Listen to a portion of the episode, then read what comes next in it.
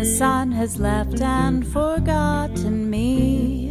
It's dark, I cannot see. Registration is open for No Longer Virtual coming up February 26th and 27th, 2024 in Missoula, Montana. Limited to 25 participants, you make this event meaningful. Topics for the sessions this year include managing life and work as an entrepreneur or internal innovator, finding creativity at work, using Agile, the project structure usually associated with IT work, to improve communication and outcomes in your non tech business, and so much more. Every session is hosted by the people who attend. No keynotes. All sessions are interactive workshops to get the most out of those side conversations and leverage all of the great experience that's already in the room. But what people who attend NLV say they value the most about the summit is the relationships they build that continue to support and nurture them at work and in their career throughout the year and well into the future. Early registration is extended through January 15th, 2024, and there are a few spots left. So join us. Don't miss this opportunity. Register at elkinsconsulting.com.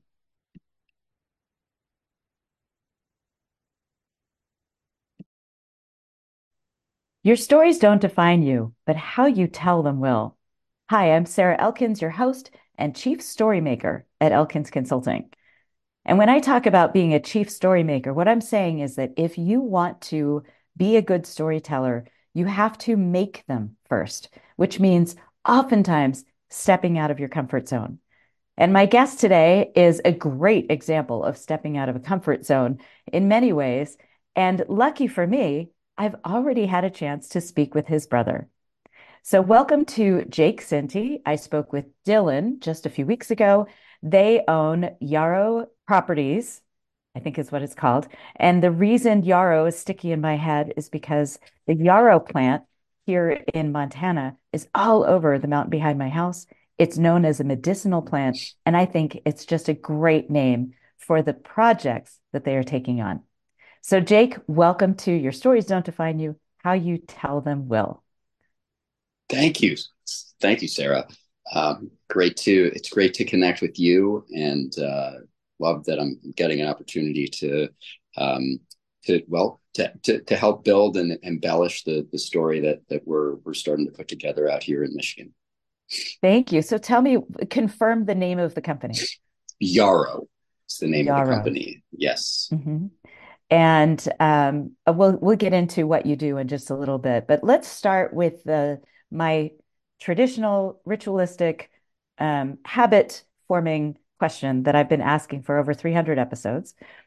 I'd love to hear something about you that most people might not know. And as our listeners will know, I love to ask this question because it gives some dimension to the person that we're going to be hearing stories from. And what I'm finding more and more, especially in this age of polarization, social media, we tend to see people in single dimension based on one interaction or one post. And by asking this question, I'm opening up so that we can see each other in multi dimensions. So, what kind of story do you have to share with us? Awesome. Um, I'm going to take uh, and, and I'm going to assume that the group of people who may not know about this thing about me um, are folks who are seeing um, my output at, in in the real estate world, which is which is what's most prolific, I would say about about me. So I'm going to focus on something that my close friends know. Um, but uh, so I'm a I'm a um, a musician and a, a nonprofit person by trade, um, and played maybe 12 different instruments throughout my life. Um, I was in uh, a, a, number of different bands. And currently, um, one of the kind of uh, side projects that I'm a part of uh, is I am one of the founding board members for a nonprofit in Denver, Colorado, uh, that spawned out of Ann Arbor, Michigan. And it is a youth driven mobile uh, recording studio and out of school songwriting, beat making, and production uh, organization that serves uh, schools throughout the Denver area that don't have access to um, adequate music education as part of their core curriculum. Um, so uh, wow. it's, yeah. That is awesome. Oh my gosh, you just made my whole day hearing that. And part of part of what just resonated with me, so to speak, is that uh, my husband and I were just in Paris for a couple weeks, and we were getting back one week before a performance, and it was just going to be the two of us. We usually have a bass player or a drummer sit in with us to fill out the sound, and because we were gone for two weeks, we wanted to find a place to practice. And my husband husband did not bring a guitar with him because we didn't have a performance scheduled. We found a studio space called Luna Rosa, and it is um, just outside of the main part of Paris. It was like a 20 minute train ride, which is a big deal in Paris because everything's yeah. so close. And they had all these rooms completely kitted out with um, bass amp, guitar amp, PA, um, a little drum kit, or a couple of them had like the full drum kit. And they had like 20 of them. And they rented us a guitar, which was actually a really cool hollow body Fender style guitar. It's very cool. Yes. And um, a microphone. And we rented it twice for two hours each, and it was 26 euro. That's time. amazing. It was next wow. Are they like a are they a nonprofit? Or, they must the be. There's no way they could be make, making a profit off this. And the second time we went in, Euro Disney was using their space for auditions for kids. Wow. So we walked in, the place is full of kids singing and practicing and warming up for their auditions. It was so cool. And now here you're telling me that you have this mobile, this movable feast of music recording option for students who don't otherwise have access to that. You just warmed my heart. That's awesome. Right. Well, thank you. I'm so glad. And I, I, I in part said it because I knew you have a musical background. So um, I thought it would resonate. And I wanted to put in a shameless plug for Mobile Studio uh, the nonprofit in Denver. So what is it called? it's called Mobile Studio.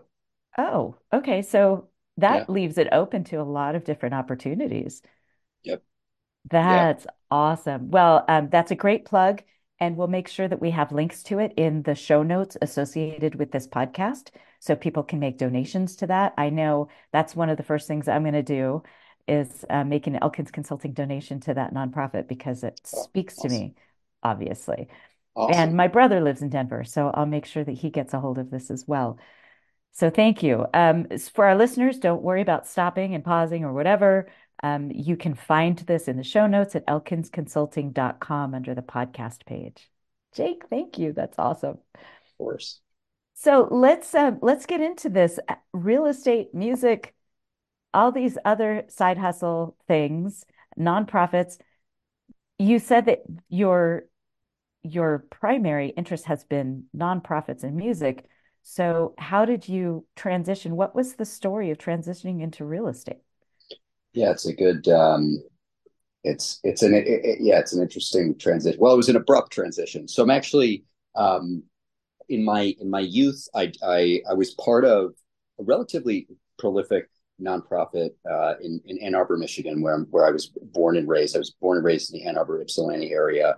Um, there's a, a, nonprofit called the, it's called Neutral Zone. Um, it's an out of school program that has programming from music to literary arts to leadership, community organizing, and everything is youth led. So I had a ton of agency as a young person, was very involved in, in um, both art and community organizing.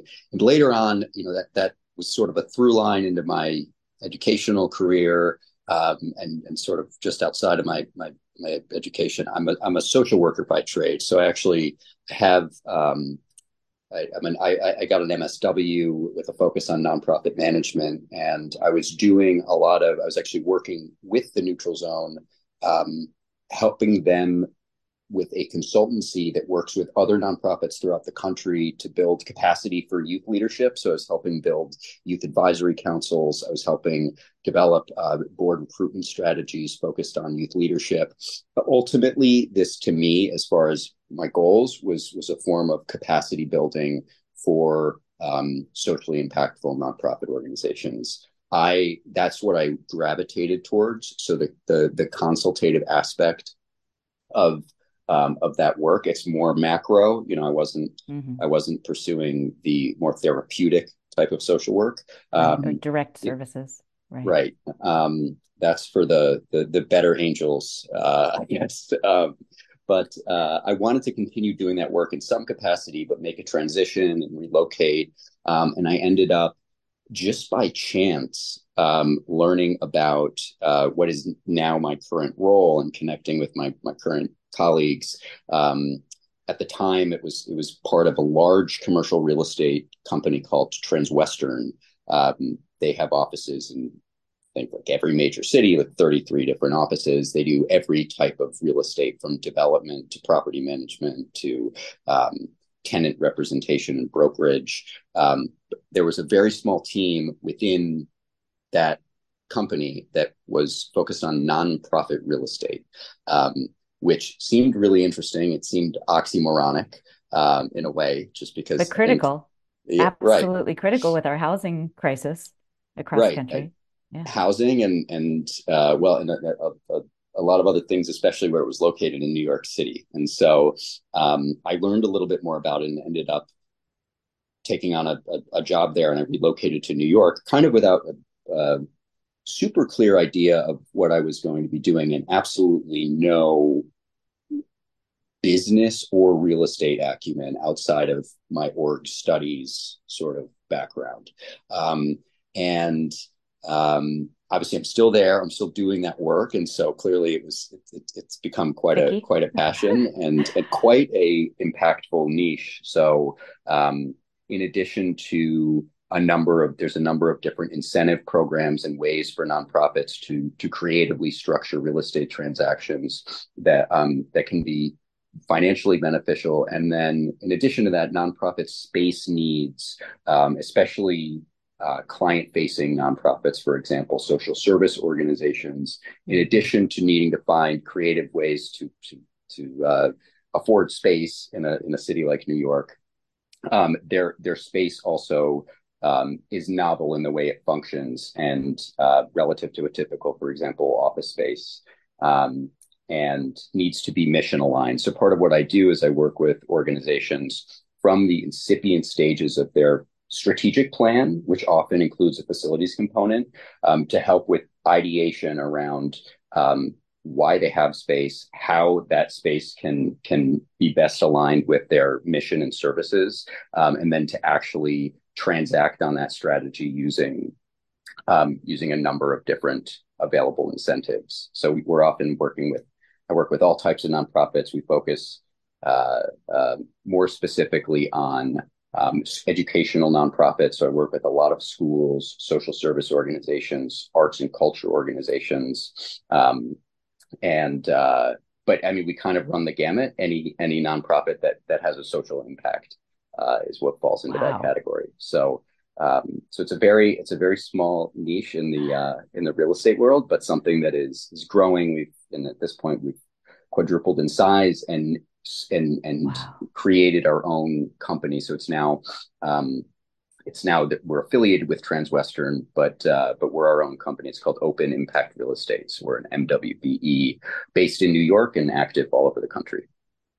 Wow! Can you, um, for our listeners, explain what the W OMBE yeah minority is? and women yeah so we're certified minority and women in business which is not only i mean on on, on one end it um it allows us to support uh, government real estate projects, for example. And then also, it's important to us and very important to the groups that we work with, oftentimes, to have um, to have a mission aligned organization, oftentimes an MWBE. So we're um, we're, we're we're very diverse. Um, we're, obviously we're women led, um, mm-hmm. and um, we uh, and most of our we're all brokers. We're real commercial real estate brokers. So I'm a commercial real estate broker, um, but we all have alternative backgrounds. So we we recruit people from backgrounds in um, affordable housing, social work, environmental studies, um, deliberately wow. Um, to have a more holistic, to be able to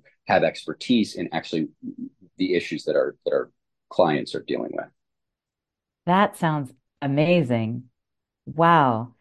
So tell me, when you think of a recent client facing experience that you had, um, I, I'm guessing you get this a lot, but just think of one in particular that was recent, a situation where you just felt so satisfied walking away from it that you were just like, I am in exactly the place where I'm supposed to be. Yeah. Um, so uh, just out of caution, I won't be super specific, but I'm sure folks no, no. listening to Yeah, this no will be able to figure out what what I'm talking about. Um, but one of the one of the projects I'm most proud of, and still feel like I'm walking away kind of feeling proud of it, even though it was a couple of years ago. Um, so we we worked with a harm reduction center in um, in New York City. So a, an organization that provides um, critical public health services primarily to um, folks who use needles. Um, and um, so they, they provide life saving services in addition to oftentimes a, model that does involve safe injection. Um, so whether it's providing clean needles um, or also supervised um, needle use, um, which is obviously highly controversial. And because of that, they had been evicted from their space, I think about a year prior, and they were operating out of a Winnebago. Um, they they refused to stop services. They kept pressing on, but they were operating out of a um, an RV RV, in uh, Washington, yeah, in um, uh, in northern Manhattan, and um, they had been blamed by the community for the fallout that happened when they relocated because people started to use elsewhere, and there were a lot of deaths. Um, it was a whole debacle, and they needed space, and uh, it is uh, one of the hardest sells uh, when we are representing a tenant. Oftentimes, you know, landlords um, they can they can be they they can't be discriminatory you know, as a matter of law. But when it comes to the use of the space, they they can discretionarily reject certain uses, and this is Sure. one that 99.9% of landlords uh, would say absolutely not. Um, we can't have this use in a multi-tenant building. Um, For for good reason to assert, I mean, it's a, to, it's right, it depends who reasonable to be. Concerned about it. makes yeah, Right. yeah. Um, and but of course, you know, and and so we understood that, and we also understood that from a community an impact standpoint, it was so critical that this organization be there. That they were located and stayed located in um, one of the areas of Manhattan with the highest um, the highest concentration of needle users, um, and uh, so we were able to uh, over a long period of time, well, we, we pounded the pavement and, and, worked with them enough. We were able to find um, and convince a landlord to to provide a turnkey um, uh, harm reduction center and overdose prevention center right across the street from where their Winnebago is parked, allowing substantially more foot traffic and a completely, um, honestly, like a a white glove uh, overdose prevention center. And once it opened, um, I, I, went and visited. I think about a couple weeks after it opened, they had prevented, uh, on average, three fatal overdoses per day.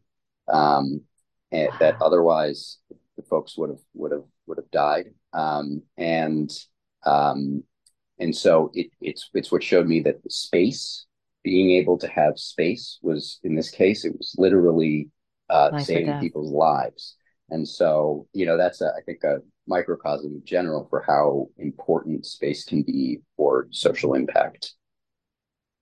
So now I'm I'm super curious about the the resulting community impact of having that located in that place. I mean, are they seeing increased homelessness in that area? Are they, I mean, or decreased? Uh, has there been a positive impact in that way? So as far as as far as homelessness, I don't think that it's it's changed substantially. They are seeing decreased incidents of um, remote fatalities due to um, due to overdoses um, because part, it, those folks spread into the nearby parks under bridges and when, when they didn't have a space to go to, but now it's concentrated in one location. Um, so there is a, a, significant there's a there's a huge public health impact in that area. Um, yeah. And it's a model that's existed. I mean, Canada, they've been doing this since the 80s, 0% fatality rate since the 1980s. And it was, it took this long to get it over the line in the United States. It's, it's wow. amazing. uh, um, wow. But uh, yeah, so. So tell me about you. You walked in to visit a, a, a week after they opened, or however long it was, and what did you see that was like, wow, I I I participated in this. I was. Yeah, I mean, I saw um, I, I saw a pristine facility that had um, these uh, the these stations where folks could come in and they could sit and they could use they they were using you know heroin heroin um, and uh, and there was a mirror right in front of them and there was a one to one staff ratio of uh, staff members trained to the extent of a registered nurse who could use that mirror to tell immediately, based on their pupils, they were going to overdose and immediately administer Narcan using best practices. You know, uh, sometimes you administer too much, someone can start going into withdrawal right away. So they, right. um, and they, and it's a facility filled with clean, um, clean needles, at, you know, uh, testing kit, fentanyl testing kits, uh, Narcan in, in multiple different forms, um, and everyone is staffed. It was it was quiet. It was I, w- I, w- I will say quiet, you know, relative to what you probably expect. Um, and uh, someone overdosed while I was there, and a staff member very who was showing me through very calmly explained what was happening what the the nurse was doing, and so his arguably I think his life was saved, you know, right right then and there, and and the way they handled it was dignified and um, and uh, very low risk. So it was it was it was jarring, of course, because that's not the area that I I work in. But it was also quite beautiful um, to see that happening with with uh, as much dignity as possible. Well, I was thinking about the impact on city services. It's such a positive impact because you don't have ambulances rushing around trying to get to somebody who's overdosing. Right. Um, and so uh, it probably ends up saving a ton of taxpayer dollars of not treating them at the hospital, not trying to revive them once they've already had a problem, and not trying to clean up a dead body um, right. from a park. So, wow. I'm just thinking about all the different impacts, potentials for impact. And um, I, you may not have the answer to this, and it's something I'm sure our, our, some of our listeners will be curious about is um, how many of those who almost overdose, almost die, actually end up getting into some sort of treatment to reduce their use once they realize yeah. that they almost killed themselves. If if that's you know right. Clearly, I they mean, don't want to die if they're yeah. doing if they're shooting up in a facility like that. Right. Their intention and, is not to overdose. Exactly. Yeah. And I mean, I would, would encourage listeners to look into the, the overdose prevention model because it does, right. It does seem ostensibly like it's just a way to like it, it it's condoning of, of ongoing use. Um, but oftentimes it's a peer model. So oftentimes staff members themselves either are active users or are in recovery and were. Um, and so um, there's, there, there are slow but steady ways to mentor folks. And so mm-hmm. there is a pipeline from overdose prevention into recovery. Um, so it does have that that impact as well. Oh wow, that's amazing! And you got to be part of that, a foundational support to that, to saving lives. Yeah, well, I, I, I uh, it's it was humbling, and and I'm very proud to have had the opportunity to work with a group like that. They're uh, some of the most amazing, some of the most amazing generous social workers I've ever right. I've ever met. Incredibly yeah. generous and selfless.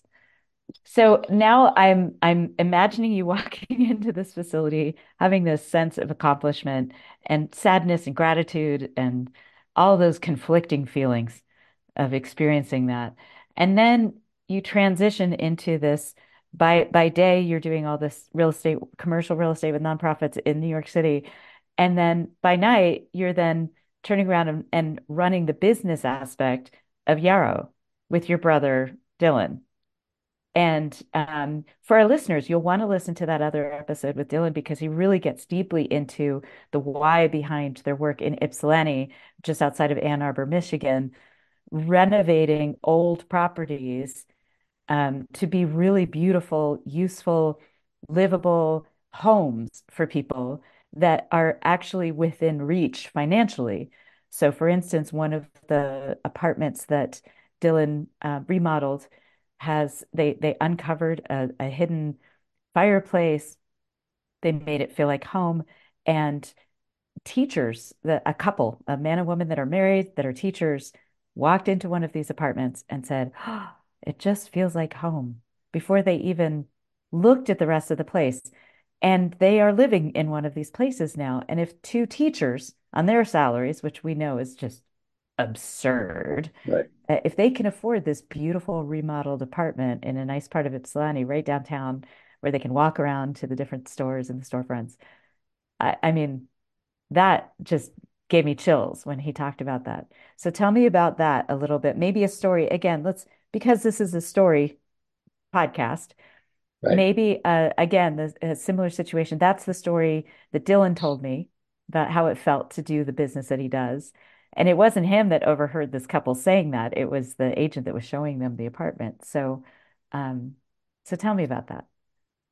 Um, well, I mean that, yeah, I think that is that is a um, that's a that's a great example. Another one actually, and it's the same. It's one of our properties that has that we is um, I think probably has the most historic uh, presence, um, and it's it's located on um, a lot of a, a, large plot of land. There's a very large yard.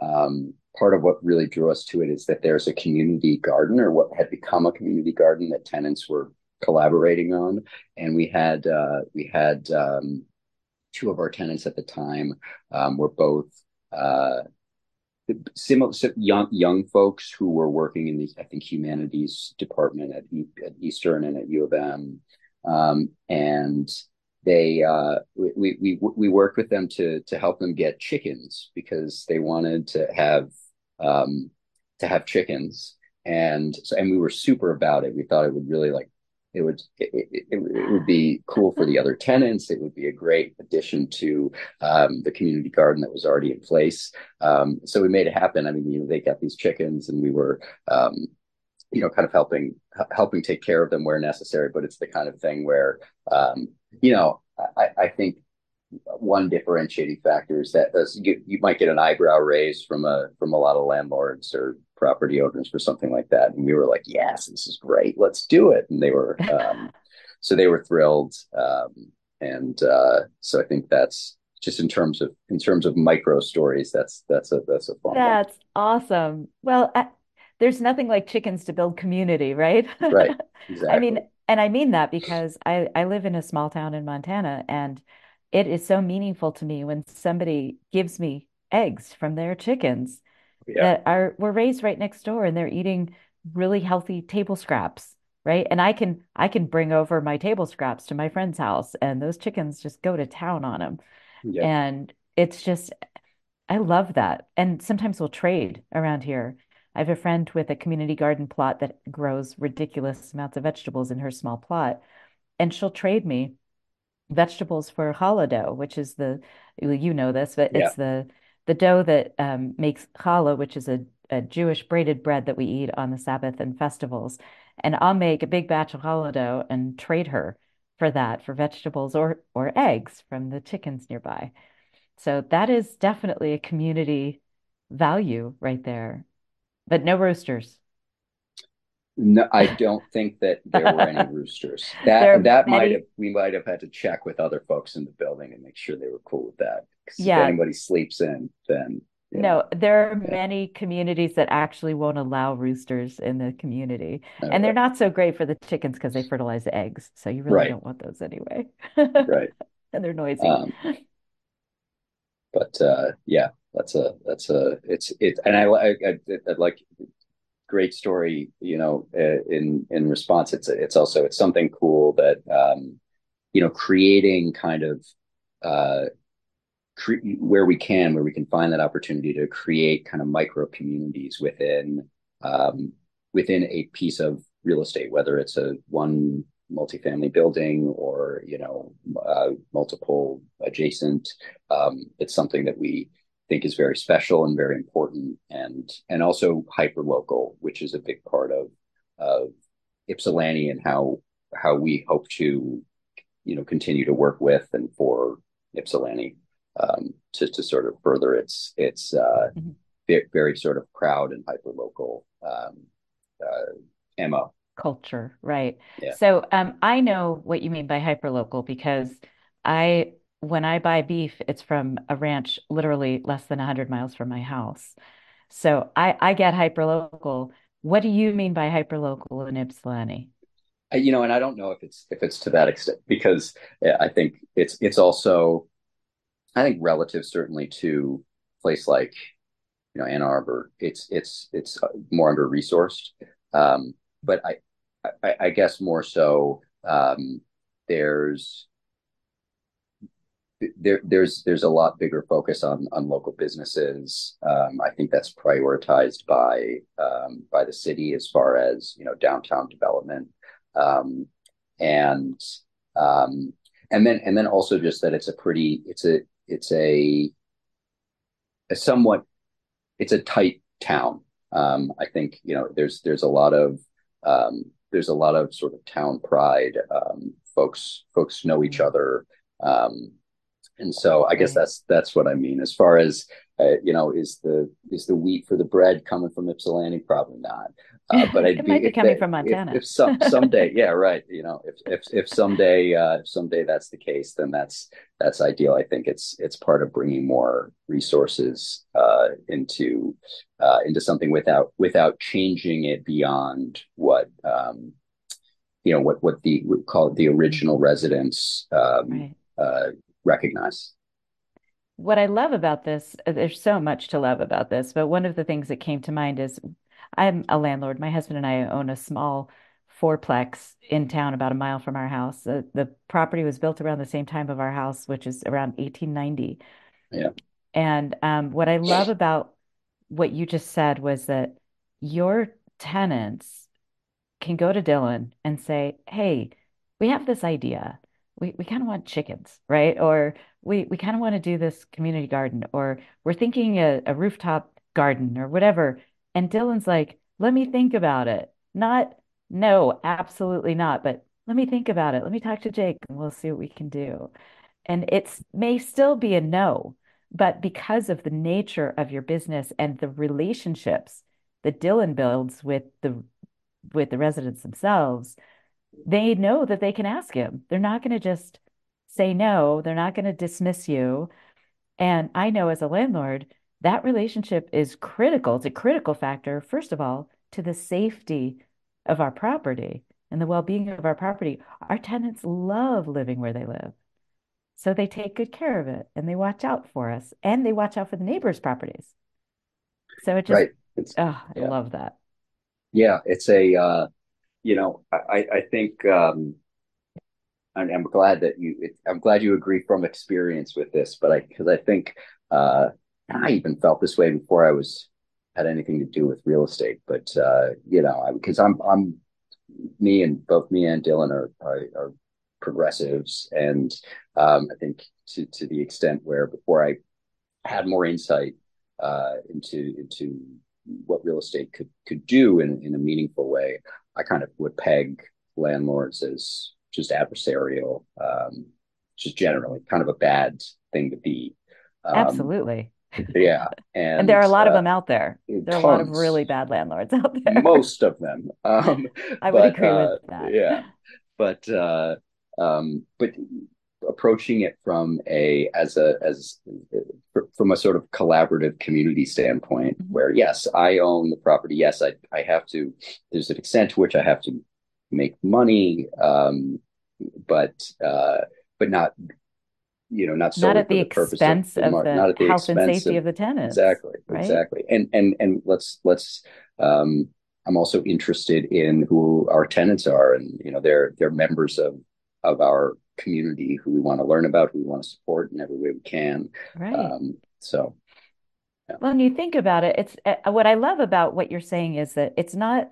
Um, so I I had some pretty negative experiences with our progressive candidates here in Helena, Montana, because I worked for the city And we had this primarily, and I use air quotes, progressives on our commission when I worked there. And there were so many times where I just wanted to distance myself from them. I didn't even want to consider myself a progressive because all they were talking about was adding services, adding services, and never took away anything and never talked about revenue. So all of our city staff who were already working really hard and not making a ton of money because they're working for the city, great benefits and and pretty good um, uh, job security, but still like they were taking on more and more roles because there were more and more services, but no money to add more employees or to manage the maintenance costs of those services that we were starting up. So I got really frustrated with it. And then I became a landlord. And I was like, okay, this is this is really that was great experience for me to to see that because I know I have to have revenue because otherwise I can't support my tenants. I can't do improvements on the building when necessary if I'm not charging a reasonable amount of rent. And um, I think a lot of landlords don't think about it in that way. There have been times we've been burned a little bit, right? Like we've we Oh had yeah. a tenant that was we had to kick out and it sucked.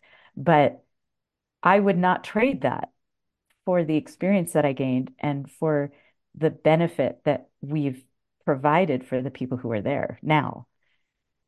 So, have you had a negative experience that was like, okay, this is why some landlords turn. This is why some landlords become not such good landlords.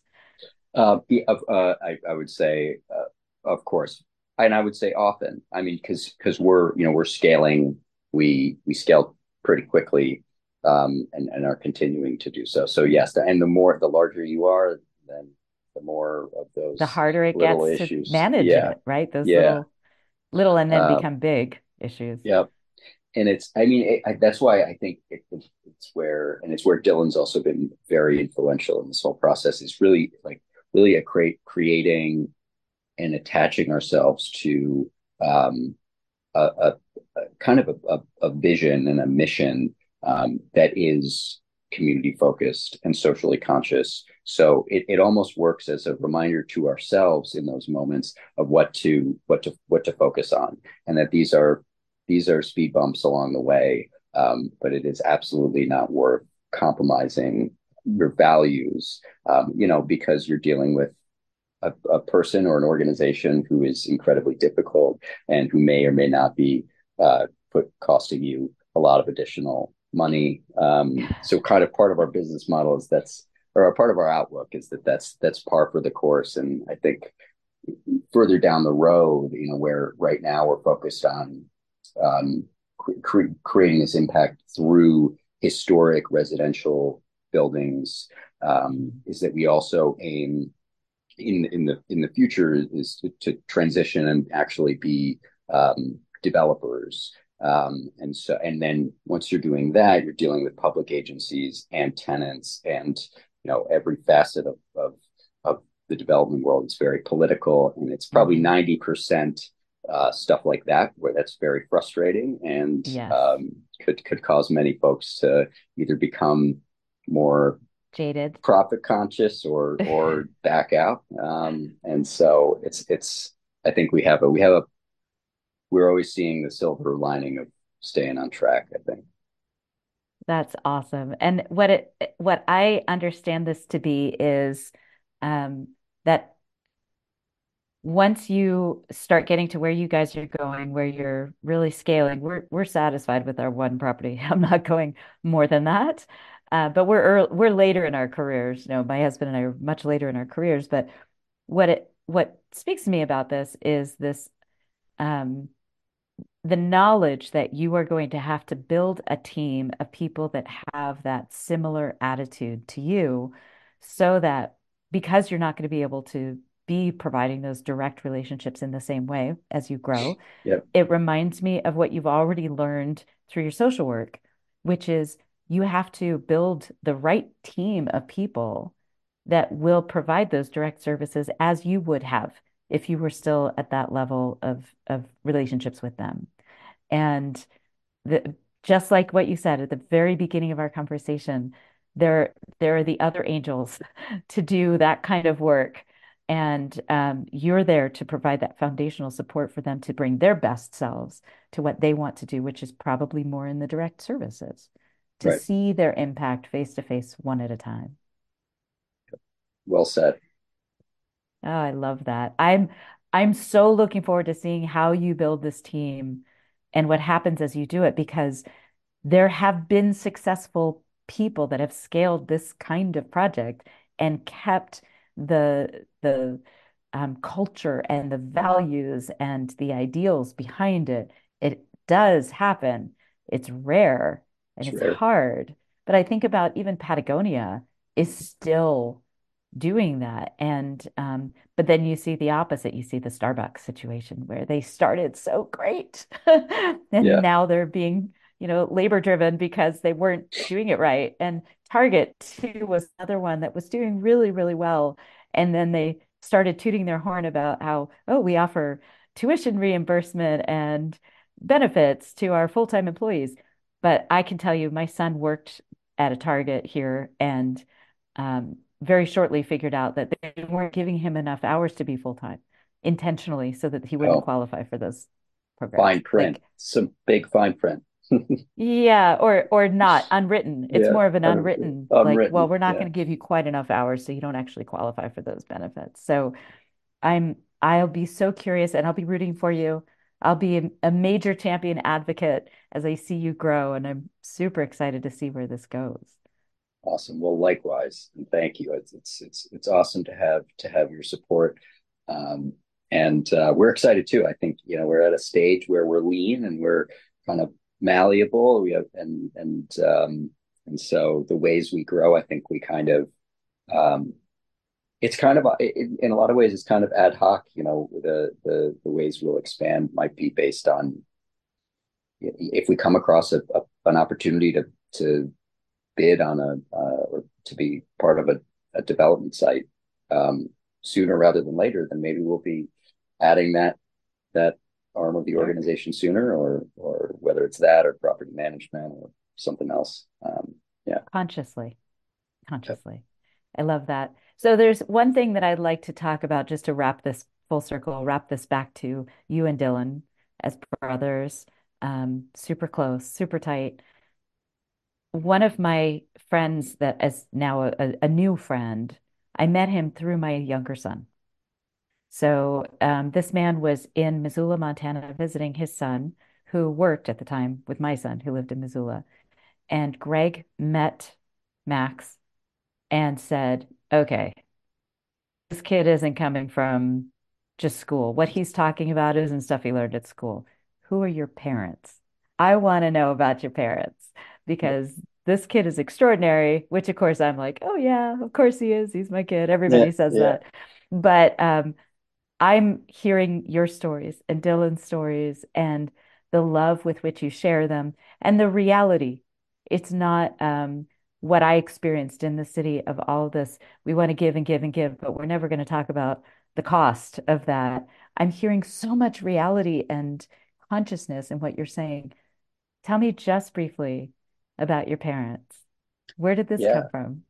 Um, well, I think yeah, I think it's uh, our parents are a huge part of it, and also and then also our grandparents. I think so that's that's that's in there too. Um, the uh, so our my my uh, my mother is a is a social worker, and um, and then also is it, throughout my whole life has been is an extremely active community member in the Ann Arbor area. She's a she's involved with a ton of different nonprofit organizations. She works with 826 Michigan. She works with the Neutral Zone. Um, she's been involved with.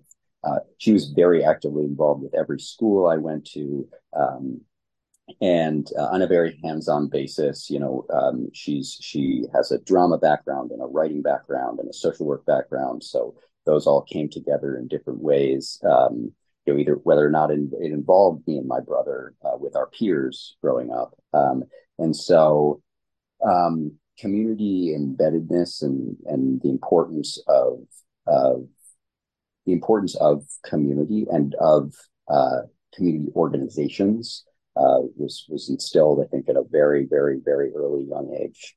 Um, hmm and uh, and our father's a he's a he's a physician and a, and a professor at the medical school. Um, and so, as far as real estate stuff, he doesn't have a real estate background or a social work background, but he's um, I will say, you know, one thing about what he does is that he's an infectious disease doc. He works with the VA. He also works. He also works at, at University of Michigan Hospital. Um, but a big part of the the population he serves is is underserved, um, and um, and ID or infectious diseases is is is one of the um, I would call it is in the medical field. It's it's where some of the better angels often end up. Um, it's mm-hmm. uh, and so uh, and he's he's always been kind of revered within his field specifically for mm-hmm. um, among other things uh, how he uh, interacts with patients uh, in a way that is empowering there's a it's all too often you have doctors who are delivering you know difficult or bad news in a very scientific and and Clinical. unforgiving way that uh, that can be hard for families, and, and, and it's the exact opposite. And so, um, those two things, uh, my mom and my dad, I think, made us into uh, you know uh, it's community focused and thoughtful, and uh, and then our our grandmother actually does have a real estate background and was a property manager back in the uh, back back a long, long time ago, and she was a city council member, so she's been involved, you know, on the more political level as well. Mm-hmm. Um, and so she likes to say that that skipped a generation because she's she's uh, she's been a big proponent and supporter of what we're doing in Michigan, and um, and she also taught us at a very young age all about um, fiscal management, so about an investment strategy and uh, you know things like when I was a little kid, knowing about compounding interest, you know, knowing enough about the stock market to, you know, to understand investment behavior, um, and uh, and then that translated into actual real estate acumen. I think maybe that's where where I thought I didn't have that experience when I when I entered the real estate world. I guess I had I had some of it. But, you did. So. You had influence, even yeah. if you didn't have experience with it. Yep. That's awesome. Wow. I'm not surprised at all to hear that. I would love to have a conversation with your parents and just let them know how highly I regard you and your brother Dylan. This has been such a treat to get to meet both of you and spend this time with you. So thank you. Thank you so much. Likewise, Sarah. Thank you. It's it's awesome, and I'm I'm I'm looking forward to to to hearing more from from from you and, and learning more about what you, you seem to have all kinds of awesome things going on. And so I'm looking forward to staying in touch. Um, and uh, and of course, if if you reach out with anything else, we'd be happy to reconnect, whether it's whether it's via a podcast or otherwise. Um, yeah, uh, music, all the way out in Montana. Sure. Music, right? Yeah, I will. I'll send you a link to Mobile Studio so you can you can drop it in there. Check that it out. That would be great. Yeah. I'm sure our listeners will want to learn more about that program. That's so cool. My just as a side, my niece went to school at the Denver School of Performing Arts for high school. Awesome. And stagecraft was one of her things. So, um, yeah, super tight ties here across the board. And I'm so glad that we had a chance to talk. So, thanks again. Of course. Thank you. Listeners, it's your turn. What is something that you've been considering where you can contribute to your community? What is one small way that you can encourage somebody else to do something that you know will help within your community, will build something important. How can you support the people that you need to support in order to build a community that's healthy and caring for each other? It doesn't have to have a label. It doesn't have to be real estate. It doesn't have to be about homes and properties. It doesn't have to be even about helping people on a scale as what we're talking about with Jake and Dylan. But even swapping dough, maybe it's pizza dough for you or sourdough with somebody who is who has chickens. Find somebody in your community, contribute, build those relationships. And let me know how that goes. Thanks so much for listening. Your stories don't define you, how you tell them will. Smile, what's the use of crying? You'll find that life is still worthwhile if you just smile.